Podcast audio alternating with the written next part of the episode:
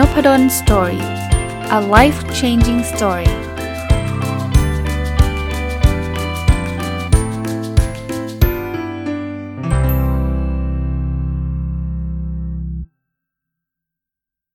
สวัสดีครับ ยินดีต้อนรับเข้าสู่ Nopadol's Story Podcast นะครับ วันนี้ผมหยิบหนังสือเล่มหนึ่ง ซึ่งต้องเรียกว่าผมก็เป็นหนึ่งใน FC นะครับ เป็นแฟนคลับ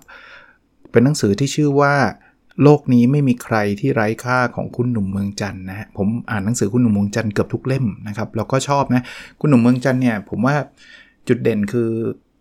มีประสบการณ์แล้วก็มีเรื่องเล่าที่น่าสนใจเยอะ แล้วก็มีวิธีการเล่าด้วยก็ก็สมแล้วครับที่เป็นนักเขียนระดับท็อปของประเทศเรานะครับ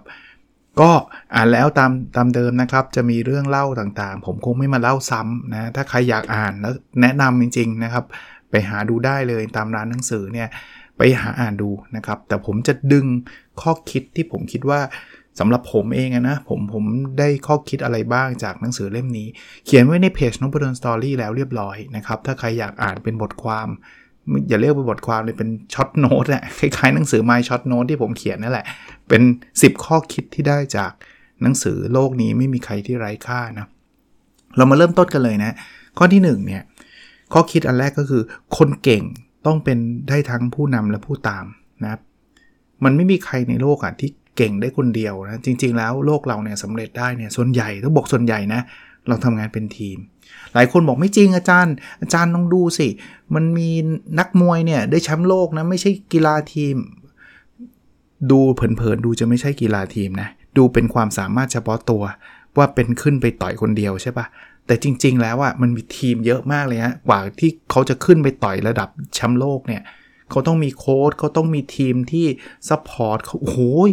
ทีมเต็มไปหมด นักกีฬากอล์ฟอย่างเงี้ย คิดว่าเป็นงานของคนคนเดียวว่าเปล่านะครับโอ้โหทีมทีมเนี่ยเป็นร้อยเลยนะสำหรับพวกพวกนักกีฬาระดับ top top ของโลกเนี่ยเทนนงเทนนิสเนี่ยทีมทั้งนั้นนะครับ เพราะฉะนั้นเนี่ยเดี๋ยวคิดว่า เฮ้ยมันเก่งคนเดียวได้นะครับ น้อยครั้งมากนะ ที่เราจะเก่งอะไรได้คนเดียวแล้วไม่ต้องสนใจใครเลย ไม่มีทีมไม่มีใครช่วยเลยนะครับ เพราะฉะนั้นเนี่ยเออบทบาท 2 บทบาทที่สำคัญตามที่หนังสือเขียนไว้นะครับ คือบทบาทผู้นำนะไอ้ไอ้บทบาทนี้ชัดเจนอยู่แล้วนะครับ ก็คือสั่งได้บอกลูกน้องทำอันนู้นอันนี้อันนั้นอันนี้เยี่ยม แต่บางบทเราต้องเทคบทของผู้ตามนะครับ เราไม่ได้รู้รู้ทุกเรื่อง เราไม่ได้เก่งทุกเรื่อง เพราะฉะนั้นเนี่ยเราไม่จำเป็นต้องเป็นผู้นำในทุกๆเรื่องก็ได้นะครับ อันที่2นะอันนี้น่าสนใจเวลาเราจะรับลูกน้องเข้ามาหรือว่า จะดูแลลูกน้องเนี่ยก็บอกอย่าไปกลัวลูกน้องเก่งกว่าครับบอกถ้าองค์องค์กรไหนจ้างลูกน้องที่ไม่เก่งองค์กรนั้นจะไม่เติบโตจริง คุณลองนึกภาพนะ ถ้าเกิดคุณเก่งระดับร้อยแล้วคุณไปจ้างลูกน้องระดับ 90 อ่าลองดูนะ ด้อยลงมาแล้วนะ องค์กรคุณจากที่คุณแบบระดับร้อยแต่คุณเป็นจ้างระดับ 90 เพราะคุณไปกลัวเขาจะเก่งกว่าคุณไง คุณบอกเดี๋ยวคุมไม่อยู่เว้ย เดี๋ยวมันเก่งกว่าเราเว้ย เพราะฉะนั้นเนี่ยคุณไปจ้างมา 90 ลูกน้องถ้าเกิดคิดแบบคุณนะเขาจะไปจ้างลูกน้องของลูกน้องอะที่มันมีความเก่งระดับ 80 เพราะว่าถ้าเป็นระดับ 95 ระดับร้อยเดี๋ยวเก่งกว่าตัวเอง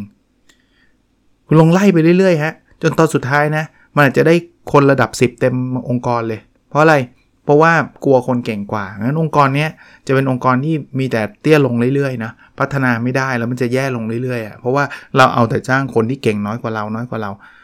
หัวหน้าจ้างเราเพราะาเราเก่งน้อยกว่าเขา เราจ้างลูกน้องเพราะลูกน้องเก่งน้อยกว่าเราไปเรื่อย ๆ แบบนี้นะครับ ก็ก็ลองดูนะครับ ลองดูอยากให้องค์กรเจริญหรืออยากให้องค์กรตกต่ำอะนะ อันที่3นะครับ ข้อคิดที่ผมได้คือ ถ้าอยากมีความสุขเนี่ยอันนี้เป็นข้อคิดของของของพระอาจารย์ท่านหนึ่งนะฮะในในหนังสือเนี่ยคุณหนุ่มเมืองจันเนี่ยพี่ตุ้มเนี่ยเขียนไว้นะบอกอยากมีความสุขเนี่ยวิธีการคือตัดคำว่าอยากออกไปเราจะมีความสุขได้ทันที ผมชอบประโยคนี้เลย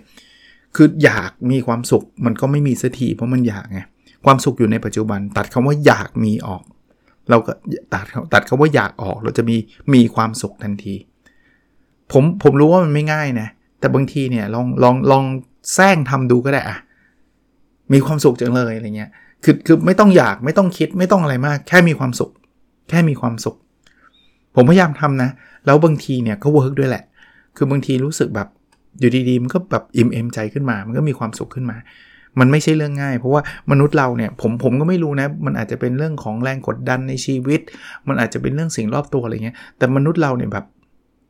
ส่วนตัวผมคิดนะว่ามันพร้อมจะมีความทุกข์อะคือแบบอะไรกระทบใจนิดนึงเออไม่ได้ละอะไรเงี้ยขนาดเขียน Facebook เงี้ยผมยกตัวอย่างนะ มีคำชมในคอมเมนต์เนี่ยประมาณ 99% 1%มีด่า แต่ใจเรามันไปไปจับไอ้คำด่าเลยอะเฮ้ย อะไรวะ ด่าทำไมเนี่ยไอ้คำชม 99เลยกลายเป็นไม่มีความหมายเลยบางคนโกรธทั้งวันเลย โดนด่าอยู่คนเดียวมีคนหนึ่งโผล่ขึ้นมาด่าเงี้ยพยายามลดลงว่างมันทิ้งไว้ ผมรู้ไม่ง่ายอย่างที่บอกอีกทีหนึ่งแต่ว่าถ้าพยายามได้เราก็จะมีความสุขมากขึ้นนะอันที่4นะข้อคิดอันที่ 4 ที่ผมได้จากการอ่านหนังสือเล่มนี้นะครับ ทุกคนเนี่ยเป็นคนเก่งครับ ไม่มีใครหรอกที่ไม่มีคุณค่า แต่คุณค่าของแต่ละคนไม่เหมือนกัน คือคืออยากให้ใครมาบอกว่าเราไร้ค่าครับหรือถ้าเกิดมันมีคนมาบอกเราแบบนั้น ซึ่งไม่ควรนะเป็นคนที่ไม่ดีหรอกถ้ามาบอกเราแบบนั้น บอกได้ปล่อยเขา แต่ว่าเราอย่าไปบอกตัวเองว่าใช่จริง ๆ ด้วยเราไร้ค่าจริง ๆ ด้วย ไม่มีใครในโลกนี้ที่ไม่มีคุณค่ามี แต่มันไม่เหมือนกันไงถ้าถ้าจับผมไปวาดรูปเนี่ย ผมอาจจะดูมีคุณค่าน้อย เพราะว่าวาดรูปไม่เก่ง แต่ให้ผมมาสอนเรื่อง OKR ผมมันจะมีคุณค่ามากกว่านะเพราะฉะนั้นผมไม่ได้บอกว่า OKR ดีกว่าวาดรูปหรือวาดรูปดีกว่า OKR เพราะนั้นเนี่ยคุณค่าแต่ละคนมันแตกต่างกันนะอะมาข้อที่ 5 ข้อนี้เป็นเบสิกพื้นฐาน แต่ว่าผมก็เชื่อว่าคนส่วนใหญ่ก็ทำได้ไม่ดีนัก คือเชื่อในความฝันและเชื่อว่าเราทำได้ คือถ้าไม่มีฝันได้ไหมเออถามผมว่าได้ไหม ผมคิดว่าได้แหละ แต่ว่ามันก็คงเรื่อยๆเฉยๆไปเรื่อยๆมั้งถ้าใครเอนจอยกับชีวิตแบบนั้นก็โอเคนะ ผมก็ผมก็ถือว่าเป็นความฝันอย่างหนึ่งนะความฝันฝันว่าเราจะไม่ต้องมีฝันนะฝันว่าเราจะใช้ชีวิตเรื่อยๆ ไปเรื่อยๆอย่างเงี้ย แต่ผมว่าจังหวะที่เรามีความฝัน จังหวะที่เรามีความหวัง จังหวะที่เราคิดอะไรได้ใหม่ ๆ เป็นจังหวะที่แบบไฟลุกอะ่ะ ผมชอบจังหวะแบบนั้นนะ บางทีเนี่ยผมผมเล่น Facebook ไปเรื่อยๆ แล้วมันเกิดไอเดียเกิดขึ้นปุ๊บเนี่ยมันแบบมันสดชื่นทันทีทั้งๆนี่จริงยังเป็นแค่ไอเดียนะยังไม่ได้เริ่มลงลงมือทำสักนิดหนึ่งเนี่ย แต่เริ่มแล้วรู้สึกแบบว้าวอะไรเงี้ยหรือมีไอเดียเขียนหนังสือขึ้นมาแค่ไอเดียนะยังไม่ได้พิมพ์สักตัวอักษรนึงเลยเนี่ย มันเริ่มมีความฝันแล้วแล้วฝันอย่างเดียวไม่ไม่มีประโยชน์นะเราต้องเชื่อ คือบางคนบอกฝันแล้วต้องทำแต่จริงๆแล้ว ฝันแล้วเราจะไปถึงการทำได้มันต้องผ่านความเชื่อก่อน ถ้าเกิดเราฝันแล้วเราไม่เชื่อว่าจะเป็นไปได้ เราจะไม่ทำอะไรเลย จริง แต่ถ้าฝันแล้วเราเชื่อว่าสิ่งนั้นมันเป็นไปได้เนี่ยเราจะเริ่มต้นที่จะทำนะครับ ลองดูลองดูนะครับอ่าอันนี้ครับข้อ 6 ครับ การตั้งคำถามเนี่ยอาจจะสำคัญกว่าวิธีการหาคำตอบ ผมผมได้ข้อคิดอันนี้ในในในพูดถึงเรื่องนี้แล้วขอต่อยอดไปเลยแล้วกัน ผมได้ข้อคิดอันนี้จากการใช้ Chat GPT ถ้าใครยังไม่เคยใช้ผมแนะนำลองดู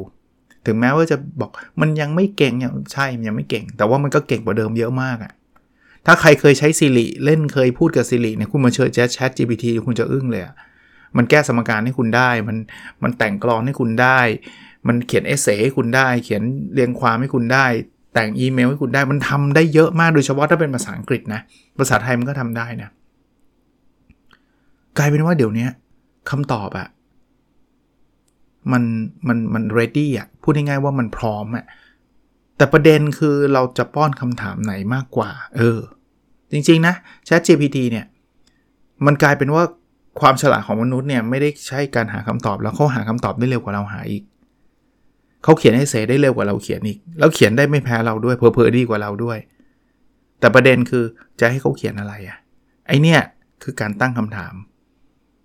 จริงนะครับ ตั้งคำถามได้ดีเขาก็จะเขียนออกมาตามที่เราเหมือนเหมือนเรามีลูกน้องที่เก่งอยู่คนหนึ่งอะแต่คุณไม่รู้จักไม่รู้ว่าจะสั่งให้เขาทำอะไรดีอะคุณเวส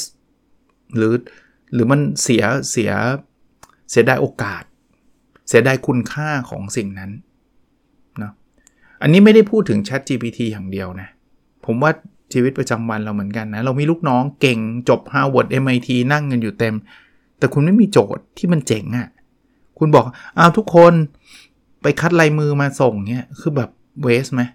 คือไอ้คัดลายมือทุกคนทำได้อยู่แล้ว แล้วไม่ต้องจบ Harvard MIT Stanford Berkeley หรอกใช่ปะเขาทำได้กันหมดอยู่แล้ว แต่ประเด็นคือเราคำถามอะไรที่มันแบบคุณต้องใช้สมองคนเหล่านี้เพื่อหาคำตอบได้ อันนี้อันนี้เจ๋งนะ ลองดูนะครับ ลองดู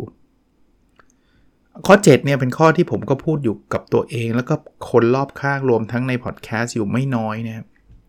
ข้อ 7 ผมเขียนสรุปไว้แบบนี้ครับ บอกว่า เรามักจะรู้ถึงคุณค่าของความปกติ ในวันที่สิ่งนั้นหายไป จริง ๆนะครับ คือ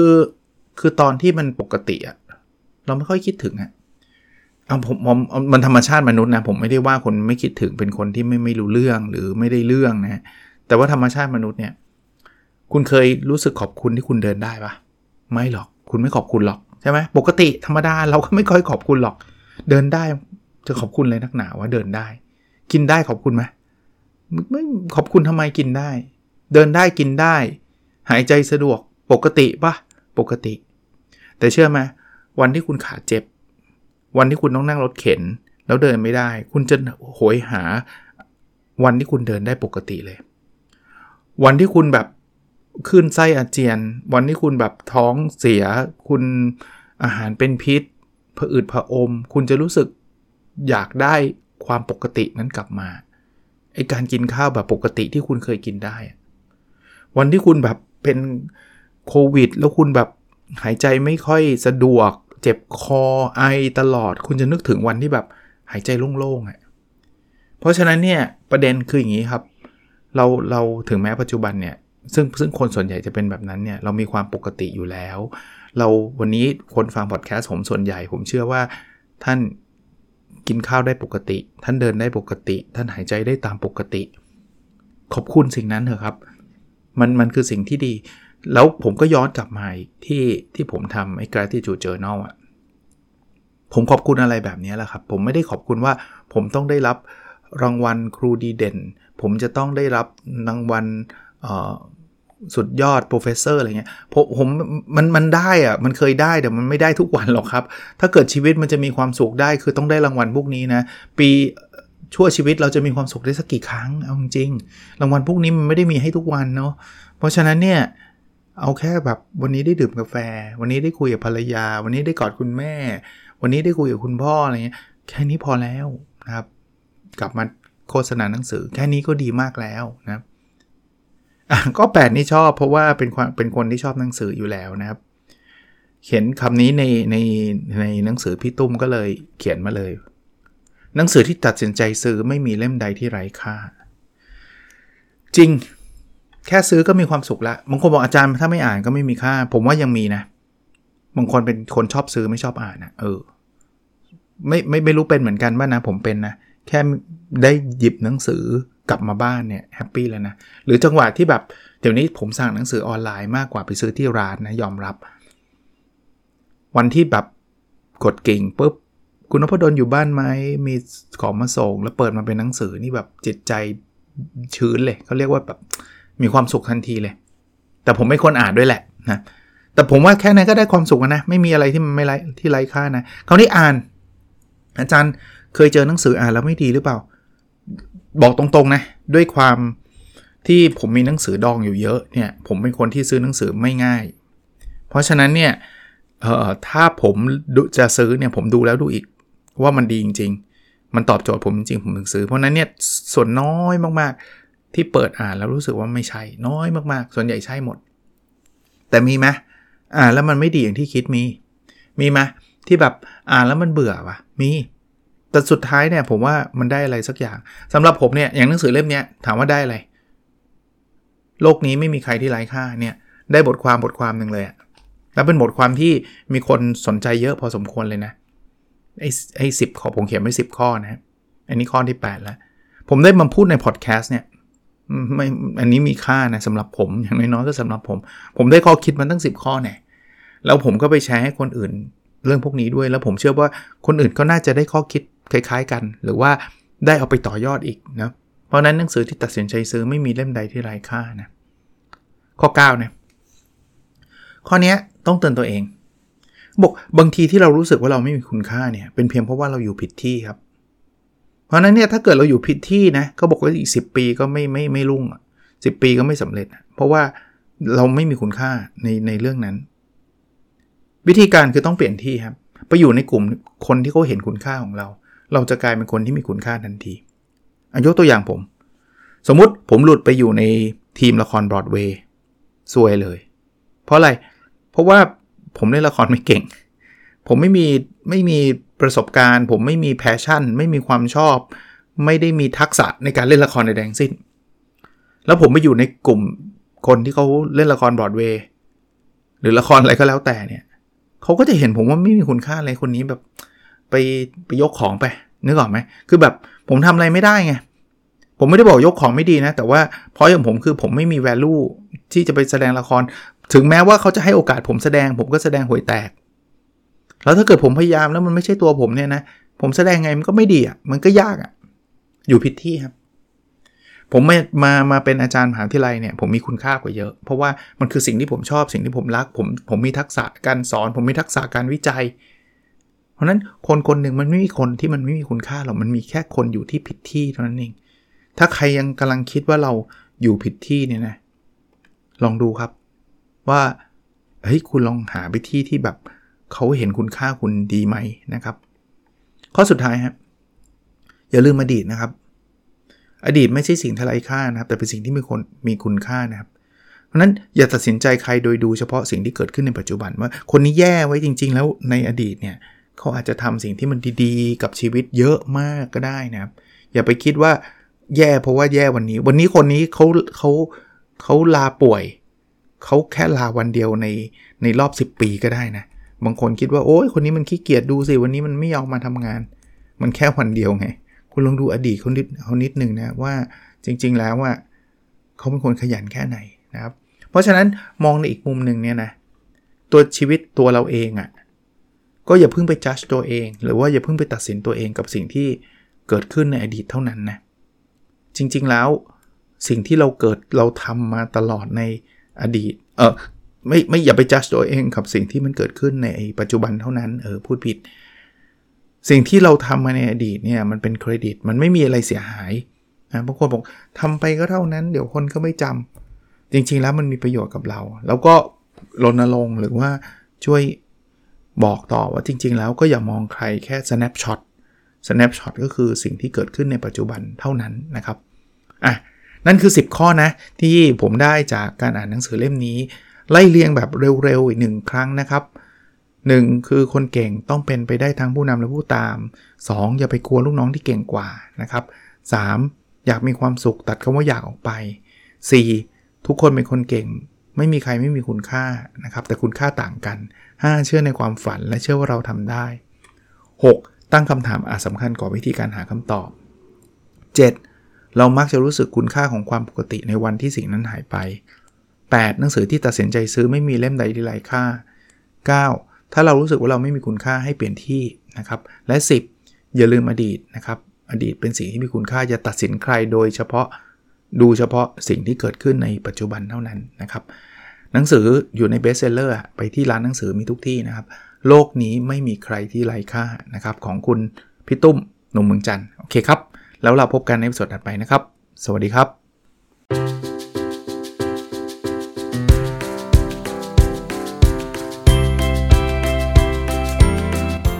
n o p a d o n Story a life changing story